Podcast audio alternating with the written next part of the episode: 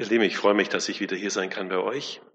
Ihr ladet mich gerne zu Pfingsten ein, das spüre ich. Letztes Jahr in Pfingsten war ich auch da. Ich habe nochmal in die Predigt geschaut vom letzten Jahr.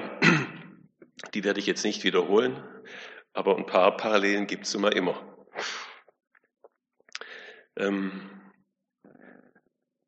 den Bibeltext den, äh, oder den Text, den Uwe vorgelesen hat, das war letztes Jahr mein Predigtext. Da habe ich drüber geredet, auch noch über ein paar Verse mehr. Heute habe ich was anderes mitgebracht. Ich muss aber erstmal so ein bisschen einen Einstieg finden und suchen. Als Jesus mit seinen Jüngern unterwegs war, wenn er zu den Menschen gepredigt hat, aber besonders zu seinen Jüngern gesprochen hat, hat er sehr oft betont, ich und der Vater sind eins. Zum Thomas sagt er, Wer mich sieht, der sieht den Vater. Thomas, hast du es immer noch nicht begriffen? Gott war in Jesus unter den Menschen, greifbar, nah, riechbar, spürbar, hörbar. Als Mensch, aber auch in seiner göttlichen Vollmacht war er unter den Menschen. Und dann, als Jesus dann mit seinen Jüngern über sein Sterben spricht, kündigt er an, aber ich werde wieder zu meinem Vater zurückgehen. Aber er sagt ihnen nicht, dann müsst ihr halt zusehen, wie ihr alleine zurechtkommt ohne mich. Er gibt seinen Nachfolgern ein Versprechen und sagt, wenn ich aber hingehe, so werde ich den Beistand zu euch senden. Er formuliert das sogar noch steiler. Er sagt, es ist sogar nützlich für euch, dass ich weggehe. Denn wenn ich nicht weggehe, wird der Beistand oder der Tröster wird es auch übersetzt, der Heilige Geist nicht zu euch kommen. Wenn ich aber weggehe, so werde ich ihn zu euch senden. Das ist das Versprechen Jesu an seine Nachfolger. Johannes 16, Vers 7. Nein, sagt Jesus, ich lasse euch nicht allein. Ich werde durch den Heiligen Geist weiter bei, bei euch sein. Ja, mehr noch, ich werde nicht nur bei euch sein, ich werde durch den Heiligen Geist in euch sein. Den werde ich euch senden. Einer der letzten Sätze Jesu vor seiner Entrückung, vor Himmelfahrt war, wartet, bis ihr mit der Kraft aus der Höhe ausgerüstet werdet. Lukas 24 sagt er das. Also Jesus warnt seine so begeisterten Jünger, man muss sich vorstellen, die haben es erlebt, Jesus ist am Kreuz gestorben, er wurde begraben und dann ist er wieder da, ist auferstanden. Und Jesus warnt mit diesem Satz seine so begeisterungsfähigen Jünger davor, sofort loszurennen und auf ihre eigene Kraft bauend die Welt retten zu wollen. Sie warten geduldig in Jerusalem, bis sich dieses Versprechen Jesu erfüllte an Pfingsten, zehn Tage nach Himmelfahrt, erfüllte sich dieses Versprechen. Und was war das für eine mächtige und beeindruckende Ausgießung des Heiligen Geistes an Pfingsten? Und es war, können wir sagen, auch die Geburtsstunde der Gemeinde Jesu. Ein großartiges Geschenk. Und ich finde das so beeindruckend, dass Jesus seinen Jüngern nicht sagt, ich gebe euch jetzt einen Befehl, einen Auftrag, wir sagen ja Missionsbefehl manchmal dazu, und dann setze ich mich in den Himmel und schaue zu, was ihr draus macht und wie ihr das wie ihr das macht. Nein, er sagt, alles, alles, was ihr braucht für euer Leben und für eure Sendung, das gebe ich euch mit. Der Heilige Geist, eine geniale Gabe Gottes aber irgendwie auch schwierig zu verstehen, oder? Also als Christen glauben wir, dass Gott uns begegnet als einer und doch als drei. Gott ist einer und doch ist der Vater, Sohn und Heiliger Geist. Also das zu verstehen, das überfordert uns, das überfordert mich zumindest. Und eine ganze Theologenzunft knabbert seit Jahrhunderten an dieser Frage, die ja eine biblische Wahrheit ist. Knabbert an diesem Geheimnis. Ja, es ist wirklich ein Geheimnis. Wir können es drehen und wenden, wie wir wollen. Wir kriegen das nicht aufgelöst. Gott ist einer und drei zugleich. Also Gott passt einfach nicht in unser Denkmuster, weil er eben Gott ist. Ein Pastor hat mal ein schönes Bild gebraucht für dieses Geheimnis. Er hat ein Kleeblatt in die, in die Hand genommen. Ich habe jetzt keins dabei, aber ihr könnt euch vorstellen, wie ein Kleeblatt aussieht. Es ist ein Kleeblatt, aber es hat immer drei Blätter. Wir sprechen von einem Kleeblatt, aber wir wissen, es hat immer drei Blätter. So ist es bei Gott. Ein schönes Bild. Wobei wir uns Gott und besonders auch Jesus, der ja Mensch war, noch eher vorstellen können als den Heiligen Geist. Irgendwie ist das doch so ein luftiger Begriff. Und der Geist schwebte über den Wassern. Das klingt ja schon so. Also ganz am Anfang der Schöpfungsgeschichte lesen wir diesen Satz. Also wir wissen auch, er, der Heilige Geist, war von Anfang an schon da. Gott, Jesus, Heiliger Geist waren zur Schöpfung da, haben an der Schöpfung mitgestaltet und gewirkt. Und dann taucht auch der Heilige Geist, wo wir denken ja manchmal, der ist erst seit Pfingsten da. Nein, dann taucht der Heilige Geist im Alten Testament immer wieder an verschiedenen Stellen auf. Wir lesen, dass die Propheten vom Geist getrieben und vom Geist geleitet immer wieder auch Botschaften an Könige, an die Menschen übermitteln. Im Alten Testament sind es aber immer nur einzelne Personen, die den Geist Gottes bekommen. Meist sind es Propheten, auch Könige, manchmal auch ganz einfache Menschen, aber es wird immer speziell erwähnt. Und dann geschieht im Neuen Testament an Pfingsten das Wunder, dass Gott in allen Menschen Wohnung nimmt, in allen Menschen, die an ihn glauben. Und da ist jetzt die Frage an uns, wie sind wir so geprägt? Was haben wir gelernt, was ein vom Heiligen Geist geprägtes Leben ausmacht? Und ich muss zugeben, als ich mich bekehrt habe, hatte ich das noch nicht begriffen hat mich, es hat wirklich eine ganze Weile gebraucht, sehr lange Zeit sogar gebraucht, bis ich das so quasi als Schockereignis, als positives Schockereignis begriffen habe, erfahren habe, was mir da alles geschenkt worden ist mit meiner Bekehrung. Ich hatte den Heiligen Geist, ja, aber ich hatte es nicht begriffen, es war mir nicht bewusst. Und ihr Lieben, daran dürfen wir uns an Pfingsten erinnern, dass wir als Nachfolger Jesu seinen Geist haben, aus dieser Kraft heraus leben dürfen. Also wenn dich jemand fragt, hast du den Heiligen Geist? Dann brauchst du nicht antworten, ich bin mir nicht ganz sicher oder ich bemühe mich. Das ist so, als würde man mich fragen, Andreas, bist du verheiratet? Und ich würde sagen, ich bemühe mich. Ist klar. Ja oder nein, ganz oder gar nicht. Nein, der Heilige Geist ist entweder ganz da und das ist er bei allen, die an Christus glauben oder nicht. In meiner Predigt heute möchte ich nur einen Aspekt herausarbeiten mit euch aus diesem wirklich unerschöpflichen Thema Heiliger Geist. Es ist ein Text aus Römer 8, ähm, wo sich der Apostel Paulus regelrecht überschlägt vor Begeisterung darüber, was uns mit dem Heiligen Geist geschenkt ist. Und ich lese uns diesen Abschnitt,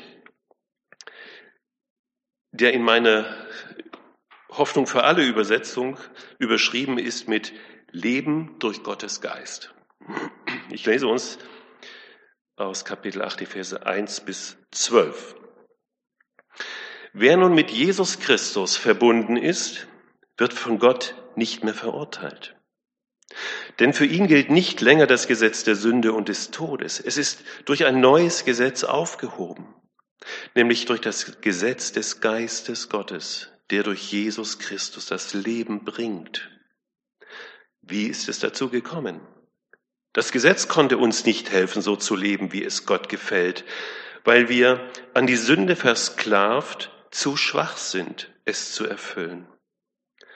Deshalb sandte Gott seinen Sohn zu uns. Er wurde Mensch und war wie wir der Macht der Sünde ausgesetzt. An unserer Stelle nahm er Gottes Verurteilung der Sünde auf sich. So erfüllt sich in unserem Leben der Wille Gottes, wie es das Gesetz schon immer verlangt hat. Denn jetzt bestimmt Gottes Geist und nicht mehr die sündige menschliche Natur unser Leben. Wer seinen selbstsüchtigen Wünschen folgt, der bleibt seiner sündigen Natur ausgeliefert. Wenn aber Gottes Geist in uns wohnt, wird auch unser Leben von seinem Geist bestimmt.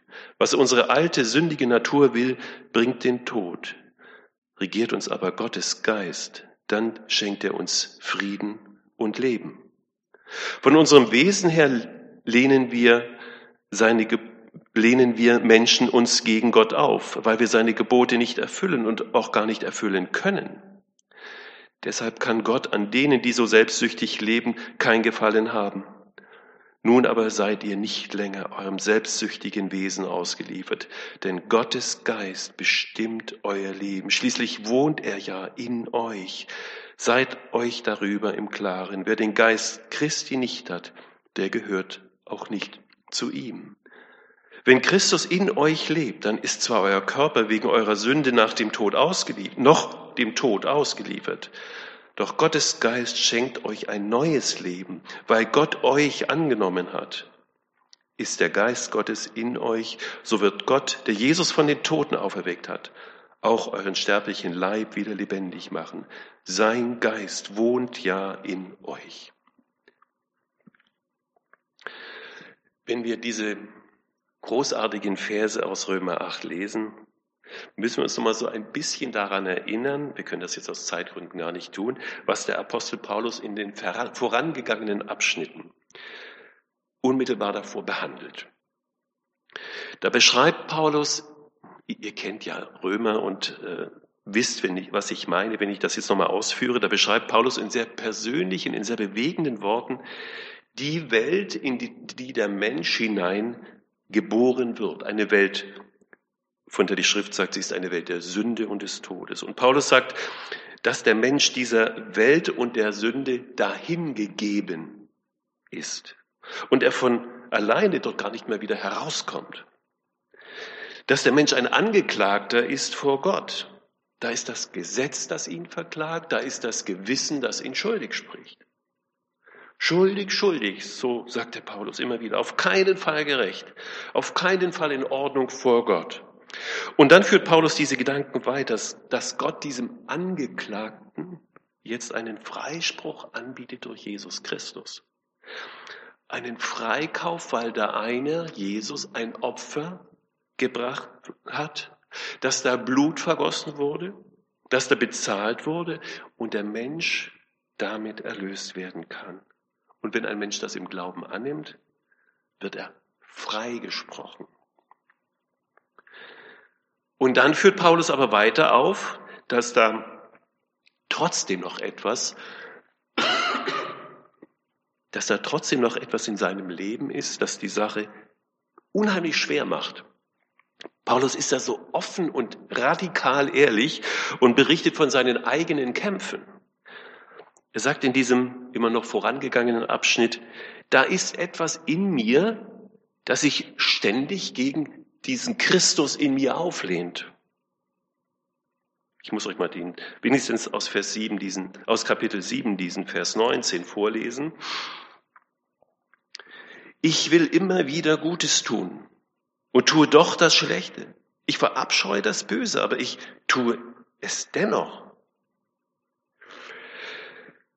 Man mag ja diesem, man kann, mag sich kaum vorstellen, dass dieser große Apostel Paulus scheinbar ein so geplagter Mensch ist, der nur noch am Ende herausschreien kann, ich elender Mensch. Und man möchte dem Paulus am liebsten zurufen, Paulus, das gilt doch nicht für einen geistlichen Menschen, wie du das bist. Doch, doch, sagt der Paulus. Genauso ist es. Paulus beschreibt ja nicht seine Vergangenheit in diesen Versen, sondern er beschreibt seine Situation jetzt. Auch ein Apostel Paulus war nicht von jetzt auf nachher einfach so fromm. Der hatte schwerste Anfechtungen, auch schwerste charakterliche Rückfälle, aber er ist immer wieder auch aufgestanden. Er sagt, ich bin als Mensch in diese Existenz meiner, meiner alten sündigen Natur Manchmal heißt es Fleisch, mal heißt es alter Adam. Paulus hat verschiedene Begriffe dafür. Dieser Existenz bin ich hingegeben. Da komme ich nicht mehr raus. Ich bin darin gefangen. Das ist so, als würde man, um das bildlich mal darzustellen, im Stuttgarter Kessel wohnen, also diese Kessellage, wo immer mal wieder schlechte Luft ist, Smog mindestens einmal pro Monat Feinstaubalarm, wo man dann nur noch husten kann und kaum Luft kriegt, da kann ich mir noch so schöne Gedanken über frische Luft machen und schöne Bücher über frische Luft lesen, wenn ich da wohne. Ich komme aus dieser Atmosphäre nicht heraus. Und dann kommt der Schwenk auf das Kapitel 8. Das ist dann wie ein Fanfarenstoß bei dem Paulus, wo er sagt, am Ende von Kapitel 7, Gott sei Dank durch Jesus Christus. Und dann geht's los, was wir gelesen haben. Jetzt wohnt aber der Geist Gottes in mir und dieser Geist ist tatsächlich fähig, das Fleisch zu überwinden. Diese alte sündige Natur zu überwinden.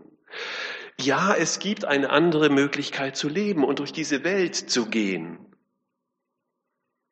Man muss nicht dem Alten verfallen bleiben. Es gibt eine andere Möglichkeit zu leben. Und dann stellt Paulus uns in diesen Versen dieses andere Leben vor. Und er redet hier sehr viel über den Heiligen Geist. Allein in den Versen 9 bis 11 kommt zumindest in der Luther-Übersetzung, dass diese Formulierung der Geist, der in euch wohnt, in euch, in euch wohnt. Kommt viermal diese vier Formulierung vor in drei Versen. Ein paar Hinweise zu, dieser, zu diesen Stellen. Das griechische Wort für Geist ist Pneuma. In der Schrift immer verbunden, auch in der griechischen äh, im griechischen Urtext, mit dem männlichen Artikel, der Geist. Also mit einem personalen Bezug, keine Sache. Und das gibt uns schon so eine Idee davon, dass es sich hier um eine Person handelt. Eine Person, die gegenwärtig ist und in uns sein möchte. Das ist so, so wichtig für unser Verstehen vom Heiligen Geist. Der Heilige Geist ist kein Wackelkontakt, der mal an ist und mal aus, Der Heilige Geist ist kein, kein Einfluss, keine Atmosphäre, die vielleicht so nach dem vierten Lobpreislied so prickelnd in einem aufsteigt. Er ist auch nicht einfach eine Kraft. Er hat Kraft, aber er ist nicht nur eine Kraft. Der Geist ist auch nicht wie eine Flüssigkeit, die sich verleppern könnte oder die sich verbraucht wo ich das Gefühl habe, so jetzt habe ich Pegelstand fünf Prozent, jetzt muss ich mal wieder zum Auftanken, in ein Seminar gehen oder in ein, eine Konferenz fahren, um jetzt wieder aufgefüllt zu werden mit dem Heiligen Geist. Die Bibel sieht das anders. Die sagt da etwas anderes. Der Heilige Geist ist kein etwas. Er ist eine Person, eine handelnde göttliche Person. Der Geist spricht, er leitet, er erinnert, er verwandelt, er tröstet. Und das macht die Sache ausgesprochen spannend, denn eine Person kann ja immer nur ganz in einem Leben drin sein. Und zu diesem Thema gibt es, glaube ich, ganz verschiedene, vielleicht auch verwirrte Vorstellungen. Wenn der Heilige Geist eine Person ist, dann kommt diese Person entweder ganz oder gar nicht unteilbar. Und wenn man diesen Gedanken jetzt konsequent weiterdenkt, dann heißt das ja als nächstes, nicht ich habe ihn, sondern er ergreift Besitz von mir. Es ist schon richtig, wenn wir als gläubige Menschen sagen, ich habe den Heiligen Geist. Paulus sagt ja selber, wer den Heiligen Geist nicht hat, nicht hat, der ist nicht sein. Es ist, stimmt schon, aber viel wichtiger ist, dass nicht ich ihn habe, sondern er mich hat. Er mich bekommt. Das heißt, jeder Bereich meines Lebens wird ihm unterstellt, von ihm ausgefüllt. Das heißt, erfüllt werden mit dem Heiligen Geist. Wenn ich vom Heiligen Geist erfüllt werde, werde ich sagen, du kannst jetzt in meinem Leben überall rein. Du kannst überall mitreden. Ich erlaube dir oder ich bitte dich sogar darum, in jedem Bereich meines Lebens gegenwärtig zu sein. Ich bekomme nicht mehr von ihm, sondern er bekommt mehr von mir. Er darf jeden Raum meines Lebens betreten, gestalten. Und das ist ja etwas ganz anderes. In einem normalen Leben sitzt ja immer das Ich dick und fett in der Mitte. So ist es eben. Ja. Dass ich bestimmt darüber, wie ich mit meinen Beziehungen umgehe, wie ich mein Geld ausgebe, wie ich es mit meiner Familie, mit meinen Hobbys halte, welches Auto ich mir kaufe. Ein Leben hat ja so viele Sektoren, so verschiedene, viele Bereiche. Auto, Liebe, Familie, Hobbys, Beruf, ihr kennt das ja alles. Und jetzt nehme ich Christus in mein Leben auf und er bekommt jetzt auch seinen Bereich. Genauso kann ich es mit Gott in meinem Leben auch halten. Er bekommt jetzt auch einen Bereich zugeordnet. Und ich bestimme, was Gott zusteht. Und ihr Lieben, ich kann das so aus meinem Leben berichten. Daraus entsteht oft oder kann eine sehr verkorkste Form von Frömmigkeit sich ergeben. Dieser Sektor natürlich, der kann unterschiedlich groß sein. Bei dem einen ist es der jährliche Besuch des Weihnachtsgottesdienstes vielleicht noch zu Ostern, bei anderen bedeutet es vielleicht regelmäßige sonntägliche Gottesdienstbesuche, vielleicht sogar Dienst. Die Sektoren mögen unterschiedlich groß sein, ja. Und seht mir es nach, wenn ich das jetzt so ein bisschen karikiere, aber dann, dann wird es deutlich. Aber auch dann kann es sein, dass ich Gott nur einen Ausschnitt meines Lebens gebe, er nur einen Teilbereich meines Lebens bekommt und ich sitze nach wie vor dick und fett in der Mitte und ich regiere. Und ich bin fest davon überzeugt, das ist etwas, dafür gibt Gott sich nicht her. Gott beansprucht immer die Mitte. Der Geist beansprucht immer die Mitte. Und dieser gute Geist will mitreden, wie wir es halten, mit unseren Beziehungen, mit unserem Geld, mit unseren Hobbys etc. Und dann wird das schon eine ziemlich herausfordernde Angelegenheit, diesen Geist ganz praktisch zu fragen, brauche ich das eigentlich oder brauche ich es nicht? Ist dieses oder jenes in meinem Leben jetzt dran oder nicht oder noch nicht? Das wird dann ein anderer Lebensstil. Wenn man Gott fragt, wie würdest du die Dinge in meinem Leben anordnen? Wie würdest du die Dinge dimensionieren in meinem Leben? Im Grunde geht es nur um das eine, dem Heiligen Geist verfügbar zu sein. Das heißt im Übrigen das Wort Heiligung. Heiligung heißt, dem Heiligen Geist verfügbar zu sein. Gott hat die Mitte und aus dieser Mitte heraus gestaltet er unser Leben. Diesen Platz beansprucht er. Gott will nicht der Lückenbüßer in meinem Leben sein. Gott will nicht die Feuerwehr sein in meinem Leben, die ausrückt, wenn es brennt. Und das tut es ja immer mal wieder. Es geht um diese eine Frage, bekommt Gott die Mitte meines Lebens? Und Lieben, diese Frage ist ganz schön hart. Die ist ganz schön herausfordernd, die ist provozierend, die geht auch nicht ohne ja, innere Kämpfe ab, diese zu beantworten.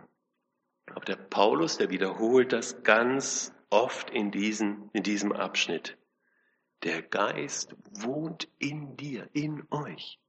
Er hat Wohnung genommen. Und wenn er Wohnung genommen hat und in der Mitte Wohnung bekommt in meinem Leben, damit ist ja eigentlich dann auch das Ziel des Heils erreicht. Das Ziel des Heils ist nicht, uns in den Himmel zu bringen. Das müssen wir hier nochmal auf den Punkt bringen. Das Ziel des Heils ist nicht, uns in den Himmel zu bringen. Der Himmel, das ist Zugabe, eine wunderschöne Zugabe. Das Ziel des Heils ist, dass Gott seine Behausung hier auf Erden wieder zurückbekommt und dass er wieder gegenwärtig werden kann in einem Leben und das Leben ausfüllt, erfüllt, prägt, gestaltet, er wieder in diese Beziehung mit seinen Menschen hineinkommt. Das will Gott, dass er da wieder hereingebeten wird.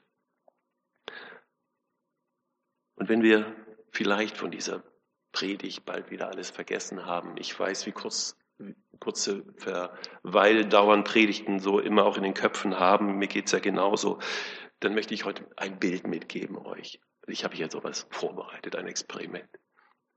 Das kennt ihr vielleicht sogar, dieses Bild. Ich glaube, Viktor Petka hat es bei uns auch mal gemacht. Um das zu verdeutlichen, was das bedeutet, der Heilige Geist nimmt Raum, er bekommt die Mitte und gestaltet ein Leben. Ich habe hier ich muss jetzt am Mikro bleiben. Ich habe hier einen Krug. Und diesen Krug, Dieser Krug, das stellt euch vor, das ist euer Körper. Und jetzt gieße ich da Wasser rein. Und dieses Wasser, das ist euer Innerstes. Also alles, was eure Persönlichkeit ausmacht. Und jetzt? Und jetzt könnt ihr euch vorstellen, was ich mache. Ich habe hier einen Teebeutel. Das steht für den Heiligen Geist. Und die tue ich jetzt da rein. Jetzt schauen wir mal, was passiert. Ich kann ihn natürlich auch hier oben reinhängen, dass er gar nicht reinkommt. Hätte ich auch da oben, und da hätte ich auch den Heiligen Geist. Aber jetzt hänge ich den mal so in die Mitte. Und ihr seht, das Wasser verfärbt sich. Ganz allmählich durchdringt der Tee das Wasser.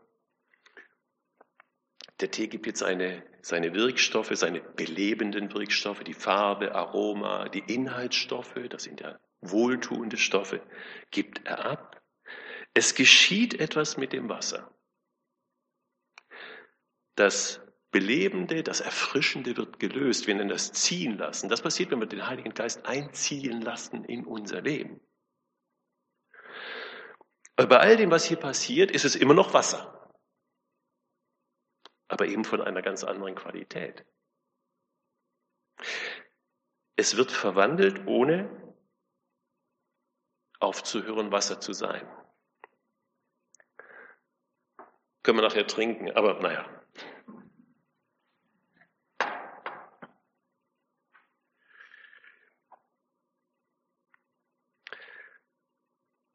Es wird verwandelt, das Wasser, ohne aufzuhören, Wasser zu sein. Wasser bleibt wesentlicher Bestandteil des Tees. Es nimmt nur Farbe, Geschmack und die Kräfte des Tees an. So können wir uns das vielleicht bildhaft vorstellen, wenn der Geist Jesu in unser Leben hineinkommt, also die göttliche DNA sozusagen gelöst wird in unserem Leben. Und Paulus schreibt zu diesem Prozess der Verwandlung, das schreibt er in dem zweiten Korintherbrief, unser ganzes Wesen wird so umgestaltet, dass wir ihm immer ähnlicher werden und wir immer mehr Anteil an seiner Herrlichkeit bekommen. Diese Umgestaltung, so schreibt Paulus, ist das Werk des Herrn. Sie ist das Werk seines Geistes. 2. Korinther 3, 17.